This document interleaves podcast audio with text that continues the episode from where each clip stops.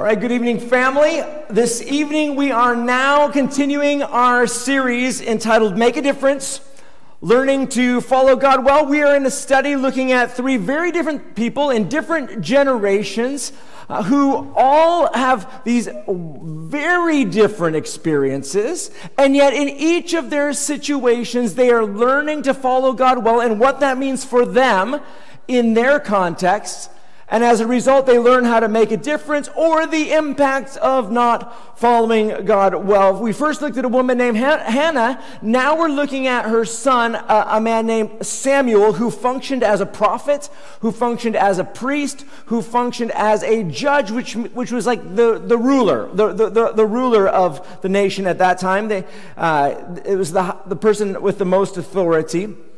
And how what we saw with Samuel thus far is he began by learning how to hear from God. That's, that's the starting point.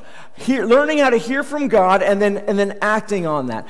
Actually, we don't know a lot about the, the majority of Samuel's uh, leadership of the nation. The, Bible doesn't say much at all. It says when he was a boy, he learned how to hear from God. And then about 20 years later, he leads the nation in a revival. And where they come and they humble themselves before God, and then he, he leads them to repent. And, and as a result of the nation returning to God, um, God helps them. And he thunders against the enemy and he throws them into confusion. And, and, and then that's all we really hear about basically his whole leadership uh, of the nation during those, those years when he's the judge, not only a prophet, not only a priest, but also the judge.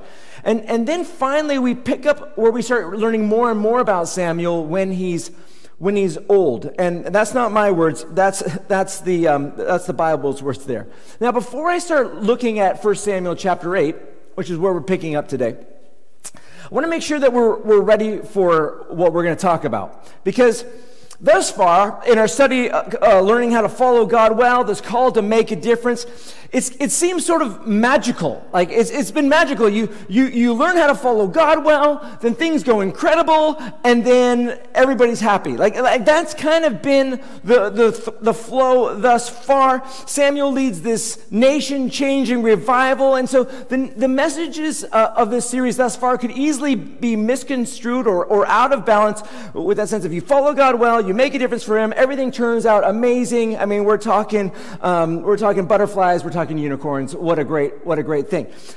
Today's message is going to be a helpful perspective corrective uh, for, for us to, to kind of keep this all, all in balance because following God well, following God well uh, isn't always the path of, of happiness and, and joy in any given moment. Uh, sometimes and oftentimes, when you look at these people in the Bible, including Samuel, including Moses, including Jesus, including Paul, including Peter, it, it's filled with also severe people pains. It, it's, it's filled with severe people rejection, hurtful rejection. If you want to make a difference, if you want to make a difference following God well, so much of it, so much of it is, is learning how to make an impact, how to follow Him well, whilst in the context of feeling rejected by people sometimes, feeling, feeling hurt by people. Uh, often following God well means surrendering, sur- surrendering our, our desire, our compulsion to be wanted, our compulsion to be, to be liked, uh, our, our, compulsion to, to, to just have everybody just ooh and ah when we walk in the room. And I know that's not any of our experiences, but, but, but fiction, theoretically, the, the idea of walking into a room and everybody going, oh, they came.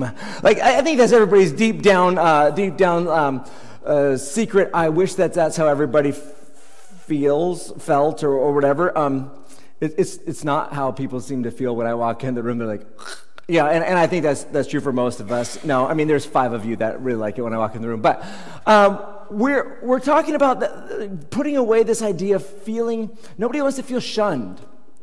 Nobody wants to feel unwanted. Nobody wants to feel hated. Nobody wants to feel like, like people don't respect you. Nobody wants to feel like, like they're not ad- admired. Sometimes following God well takes us down a, a lonely path. Sometimes it's, it's filled with rejection. And, and if you're like, wow, that sounds awful, who, who would want to walk, walk that path? Now, I don't say that to, to scare us away um, from following God well, but I want to prepare you. I want to prepare you so that if this turns out to be your experience, you'll, you'll know how, how to navigate this well. Because what we're talking about today is at the heart of it is the difference between following God well for a time versus following God well for your lifetime. That's, that's the heart of it. That what we're talking, what's at stake in the lesson today has to do with m- moving beyond, okay, I followed God for this season, to I'm following God for all of the seasons of my life. Let's talk about it. We're going to look at Samuel. We're going to, we're going to see how this incredible godly man, this, this man who, who changes the nation as a prophet, as a priest, as a judge, highly, highly respected and admired.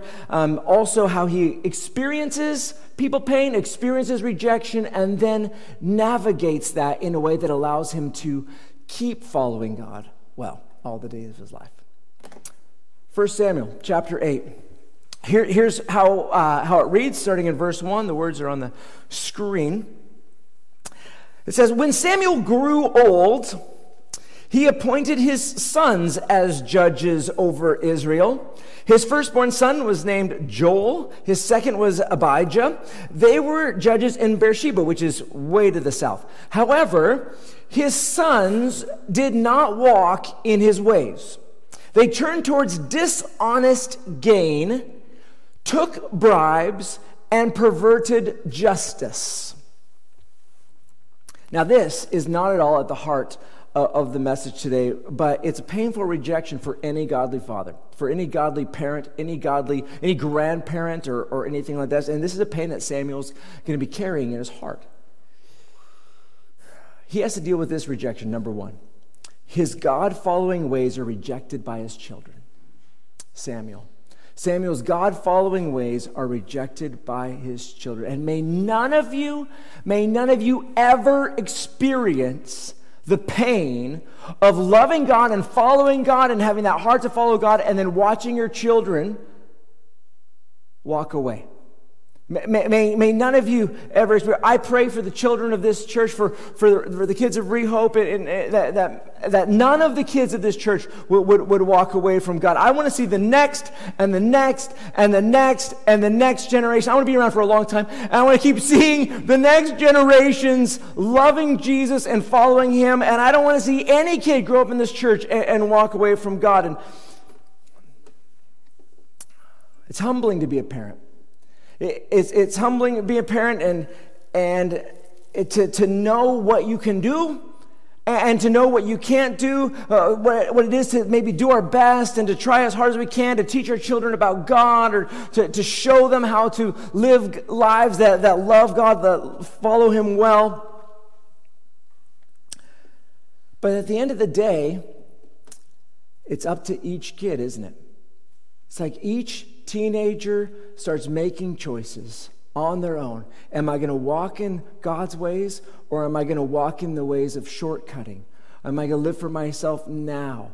Am I going to choose, well, in this case, uh, dishonest gain? Am I going to, am I going to, am I going to cut on integrity? Am I the, the quickest way that I see people walk away from God um, in their in their teens and twenties is start dating someone who doesn't love Jesus. It's it's just it's this easy, quickest way that I see people say, I want this now. Uh, I'm not going to get into it.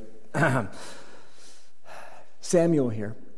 Samuel here, he's followed God as, as well as any man can. He's modeled a life of integrity, uh, a life of godliness, and yet his children have, have, have chosen a, a, different way. You know, as, as parents, and, and, if you're not a parent, maybe you will be someday, uh, you, you want to hold on to one of these proverbs, like Proverbs 22, it says, you know, something along the lines of train up a child in the way he should go, and then when he's old, he will not depart from it. And, and you're like, okay, that, that's, that's something I can hold on to, but that's, that's a proverb, it's not a promise.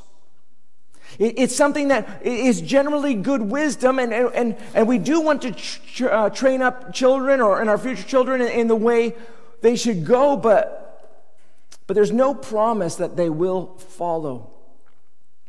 And, and you know, for some of you, you've, you have grown children, and, and maybe your children are following God, or, or maybe that's, that's not the case. If, you're, if you have grown children and they're not following God these days, may they return swiftly, even this year. May, may, may God capture their hearts again, reveal himself to them, and, and, may, they, may they either return to him or turn to him for the first time and, and be saved. May that be. No more, no more wandering.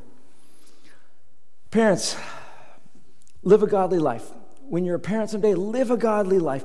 Teach your children about his ways, and, and then you're going to find that you come up to your limits, and that's where you start praying and pleading with God. If you're a parent or you're a grandparent or you're, you want to start praying for your future kids, um, I got here's uh, Mark Batterson writes a book on, on, on praying for your children, praying for the lives of your children. I love so much of what Mark writes uh, in all of his books. And um, I've learned a lot on, on prayer for him. If you're thinking, you know, Brian, it's a little bit too early for me to start praying for my kids. Yeah, you will not regret having started now when, when they're older. I'm, just, I'm just telling you. And, and, and you know, um, this, earlier this week, uh, I was praying with my kids, and I was praying for them and for their, their future spouses. I don't have no, I have no idea who, who, who they are or anything like that, but it's just never too early. It's never too early to start laying down the, the foundation of prayer. Anyway, so Samuel's children, they, they reject his values.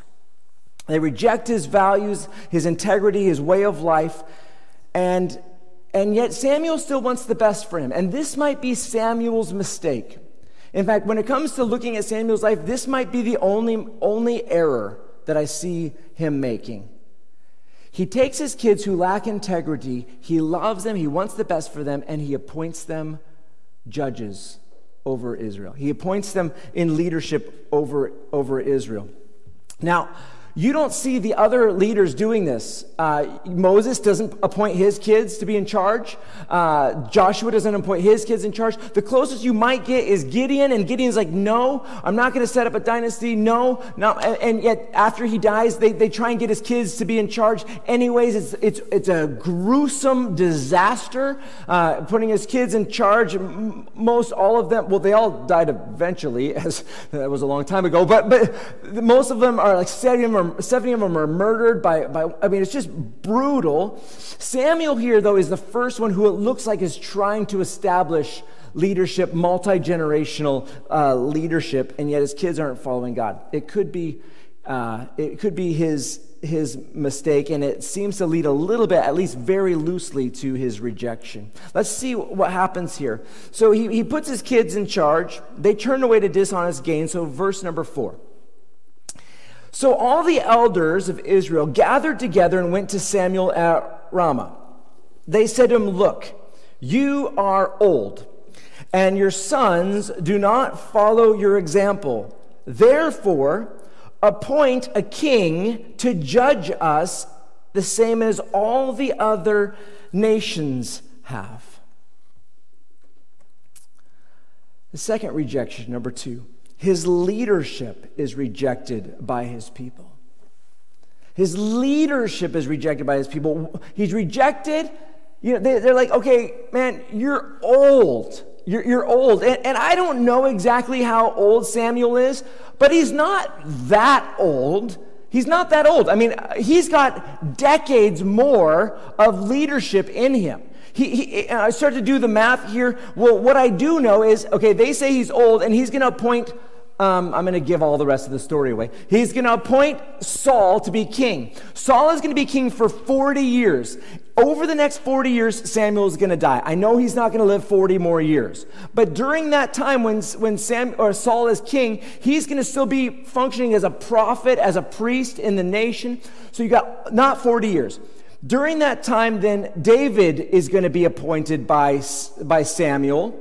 Now, David is going to be king for another 40 years after Saul. He's going to die, I think, around 70 something. He's going to become king at 30 something. Okay, that's easy math. He becomes 30, he dies at 70. Yeah, okay, that, that's, that's easy enough. For, is it easy enough? 30 to 40 to 50 to 60? 70? Yeah, easy enough. He's king for 40 years, he becomes king at age 30. So Samuel's dead by that point. But he's but at least he's got to be at least a teenager when he gets anointed by, Sam, by, by Samuel, but David. Am I, if I'm confused, I'm not confused. I'm just being confusing.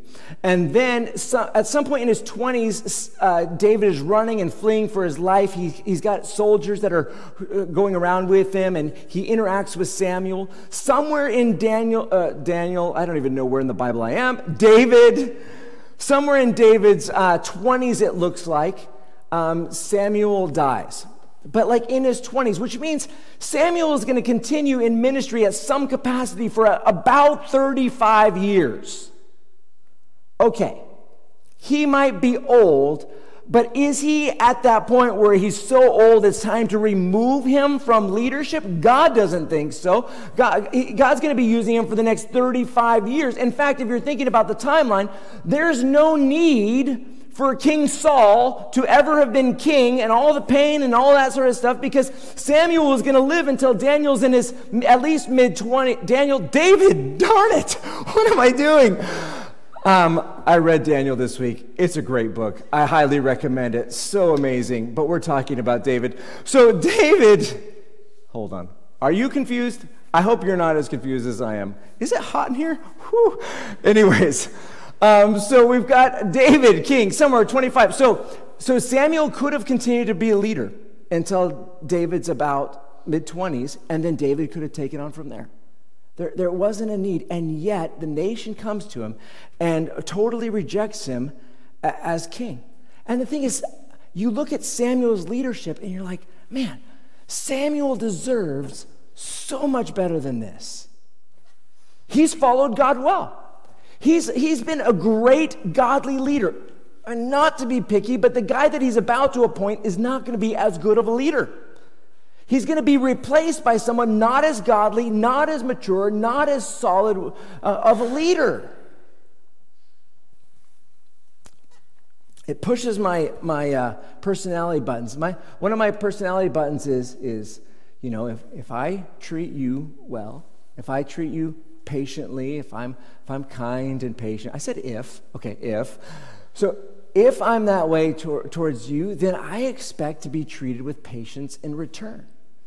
And I look at Samuel, and I'm like, wow, he was so good to this nation, living with integrity, living with godliness, and yet they're not good to him in return. It's just so frustrating so frustrating that the nation's rejection of his, his leadership. This is a massive personal rejection. So they come to him and they say, you know, um, appointed a king to judge over us. And this is what this is his response in verse 6. When they said, Give us a king to judge us, Samuel considered their demand sinful. So he prayed to the Lord. But the Lord told him, Listen to the people and, and everything they say to you. They have not rejected you, they have rejected me as their king. They are doing the same thing to you they have done to me since the day I brought them out of Egypt until this day, abandoning me and worshiping other gods. Listen to them. But you must solemnly warn them and tell them about the rights of the king who will rule over, over them. Uh, just a quick note Samuel's first response when they want a king is that he thinks that, that there's sin going on. He thinks that what they're asking for is, is sinful. His response to that rejection, his response to that pain was more than just ouch. It was that this is, is sinful. And, and it's really easy to do that when we feel hurt and when we feel wronged to, to pull out the sin card. But by definition, sin is something that is against God's moral character. God does not approve of sin. In this example, God does not disapprove of the nation being appointed a king. In fact, even if you look back into the days of Moses, Moses writes about the about kingship in, in Deuteronomy and, and in, in those, those books. It, it, there, there's a built in sense that kingship is not a sin, even though it might be insulting. And, we just want to be careful in, in our modern era to, to know okay, these things are sin, they're against God's moral character, they're very clear in the Bible. These things are insulting, but it's not quite the same. And I just urge us to have humble hearts, humble hearts when we're interacting with people who, who might be hurting us and, and uh, or, or interacting with people who think very differently to us. If it's clear in the Bible that it's a sin, great. Uh, call it, stand on it. But, but there's a lot that we tend to get offended about that sometimes it's not quite as clear as we feel it is. Samuel, he thinks it's sinful, but God's not calling it a sin. So Samuel, he feels rejected by the nation. And what does he do? Well, number three, responding to rejection by going to God in prayer.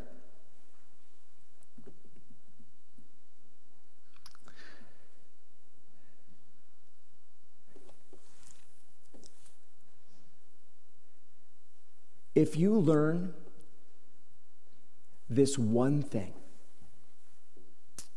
you have a chance of following God well all the days of your life. If you do not learn this one thing, you have no chance of following God all the days of your life. This, what we're about to talk about, is huge if you want your whole life to make a difference and learn to follow God well. You see, when it comes to painful moments, when it comes to rejection, when it comes to disappointment, people pain, every time we're faced with some decisions, and, and we feel that, that, that anger, that, that, that, that wrongness rising up in our hearts. And, and sometimes we want to direct it at God and we want to say, God, I just feel so wronged. Why would you let this pain happen to me? Why would you let it continue? It, it, it's, it's not just been like a day, it's been years, it's been uh, all my life potentially. Like, uh, like why are you letting this people pain and rejection happen to you? And pe- sometimes people feel that in their heart and they want to turn it uh, on God and they want to turn against God. That's one way that people can respond in those kind of moments. The other way is what you see Samuel doing, and he takes this people pain and he take no matter how strong it is, and he takes this people pain to God. He takes his people pain to God. And, and I just encourage you, as you feel injustice, don't direct it at God, bring it to God. And notice closely what, what, he, what, he, what he says here. This is a, great example. He goes and he brings this to God. Now, I do this, I do this all the time personally. I, I have to do this all the time personally. We all have to do this all personally. And, and what it is to take this people pain to God or rejection to God, it has two, two, two crucial things to it. The first one is this you go to God and you go, He knows what's going on with you. You go to God and, you, and, you, and so I might close my eyes if I'm sitting on my Jesus spot at home or if I'm on a prayer walk, I'll leave them open. But I try and picture like Jesus or the foot of the cross. And I, and, I, and I have this very honest conversation with Jesus. I'm like, Jesus, I am really hurting right now. I feel like this is so unfair. I'm feeling mistreated. I, I have got this pain right here. And, and, and, I, and I, it looks like this, this dark ooze of some sort. And it just feels this, this pain right here. And, and God and Jesus, I, I, I need to give you this pain. And I will physically be like scooping this pain like out of my heart like this. And I'll be placing it like at either the feet of Jesus or the foot of the cross. I'm like, Jesus, I can't this pain, it, hurts. I, I need to give this to you. There's an aspect of, of, of people pain where it either sits in you and it festers and it becomes this nasty bitterness and, and, and all that you don't want it there. You've got to take it out and you've got to come to God with it. Samuel, he's coming to God and he's bringing this moment and he's having a chat with God. And I, I bring it and I take it out. And that's step one, but that's not going to get you all the way there. God, I, Jesus, I, I place this pain at your feet, and I choose to forgive them. I choose to forgive them. Those five words will determine if you're going to follow God well all the days of your life. If you can't get to those five words every time, you're not going to make it. I choose to forgive them.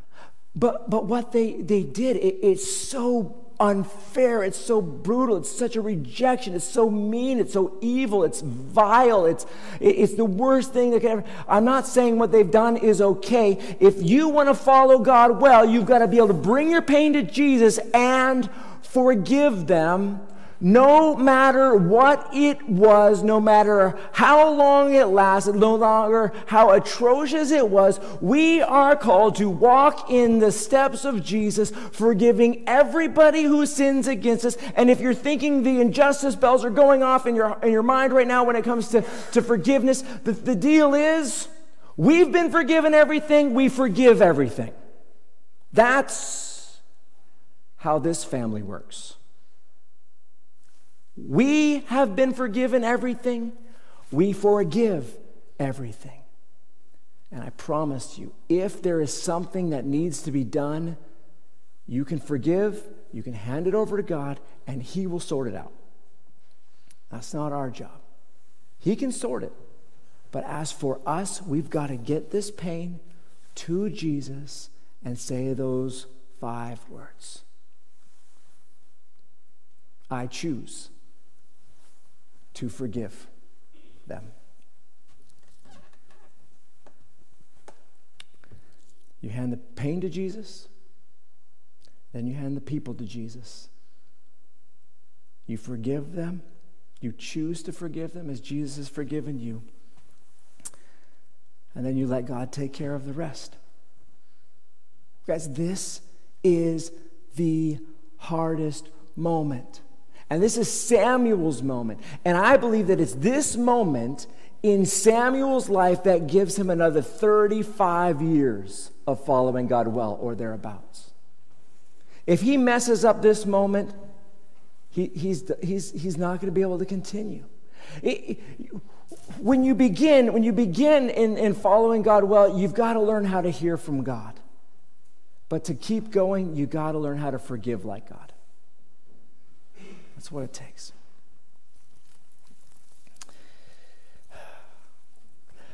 When we set out to follow God well, uh, we do experience people pains. And, uh, and, Samuel experienced them. Every, everybody who's walked with God experiences them. We see that in the Old Testament. We see in the New Testament. Jesus, Jesus is very clear about people pains. He tells his followers, which is us, that we should expect uh, people pains. We should expect rejection. We should be, expect some mistreatment, and therefore we want to be prepared to be able to forgive people. He says this in John chapter 15 to his followers. He says, If the world hates you, I understand that it hated me before it hated you. If you were of the world, the world would love you as its own. However, because you're not of the world, I've chosen you out of but I've chosen you out of it. The world hates you. Remember the word I spoke to you. A slave is not greater than his master. If they persecuted me, they will also persecute you. If they keep my word, they will also keep yours. Jesus makes it clear. If you want to follow God well, you're probably going to experience the joys of following God well, the fruit of it, the breakthrough of it, and the sorrow of it, and, and the pain of it. But the, the reality is, you experience both because you're deeply connected to God. You're deeply connected to Jesus. Samuel is experiencing, he has this conversation with God, and God's, God's basically saying, They treated me this way. They're only treating you this way because this is how they treat me. That's how deeply connected we are, Samuel. And Jesus is saying the same thing. People might treat you wrongly because they treated me wrongly. That's how connected we are. I mean, there's a chance that some of you are being treated wrongly because you're not being kind and you're not following God well, and that's a, that's a different story. But what we're talking about is the person who sets their heart to follow God well, to live with integrity and godliness, and who has wrongly been hurt. Wrongly been hurt. If you are rightly being hurt because you've been a punk of some sort, then you need to go and you need to apologize and ask them to forgive you. But if it's, if it's on their end, then you need to you need to forgive them and forgive them from the heart. This is the most important moment of Samuel's life. And for some of you, you are at a very, a very major, important moment in your life. At this point, you have experienced significant people pains. Maybe, maybe as a teen, maybe as a kid, maybe as maybe in this year you, have experienced some unfair things. Some of you have experienced some very horrific things, and you in your heart do not want to forgive. In fact, your, your heart is shaped like a clenched fist when it comes to forgiveness. And maybe even you've made a, a, a, an entirely ungodly vow I will never forgive.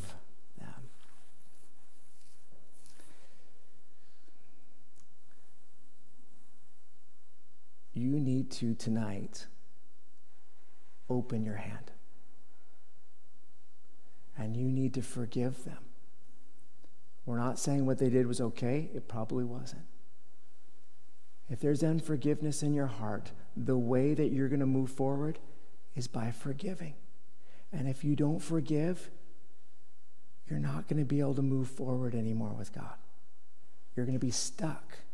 You're stuck until you will walk in His ways, follow in the footsteps of Jesus, who commands us to forgive everyone and I know for some of you that's really hard. And I'm glad that we have a church that would love to help you and, and pray with you. This is the skill. This is the skill. We, we, we serve a, a holy God, a loving God, a wonderful God, yet a rejected God, a God who has forgiven more than we will ever have to forgive, and yet who calls us to forgive more than we ever want to forgive. If you have some people pain in your heart, I, I'm sorry, but at least we, we serve a Jesus who completely understands this predicament, the, the, who understands and who we can bring our people pains to. We, we can hand our people over to Jesus, and then we can ask for Jesus' forgiveness. That we can ask, sorry, we can say, I choose to forgive them, Jesus so that we can keep following him. Now, I've got three challenges before, before I pray for you, and I'm very eager to pray for you. But um, the three challenges are right in line here. First of all, do you have people pain going on? Identify a few people pains or rejections that you might be carrying. Some, some things you're just like, I'm not willing to forgive right now, or people pains from their past, from your present. And secondly, uh, set aside time to bring them to Jesus and to listen to what he says to you about those, those things. And then I want you to spend time in prayer forgiving the people who have most hurt you. And I, and I think that this might be the number one biggest challenge for a few of you that you've ever experienced. And you're like, no way. We will help you tonight. You can go up for prayer and you can tell them, I really can't figure out how to forgive this person. And they will they will tell you the secret. You just have to choose to, no matter what. And they'll, they'll walk you through that and they'll, they'll pray with you about that. Sometimes we, we, we, we say, God, help me get to the point where I, can, where I will forgive them. God's made it clear we need to forgive. So we'll start with, I choose to forgive. And it may not be a burden lifted immediately, but we're going to stay on it morning, noon, night, day after day, week after week, year after year if needed to see that breakthrough come in our hearts from a declaration of I choose to forgive to really feeling that forgiveness.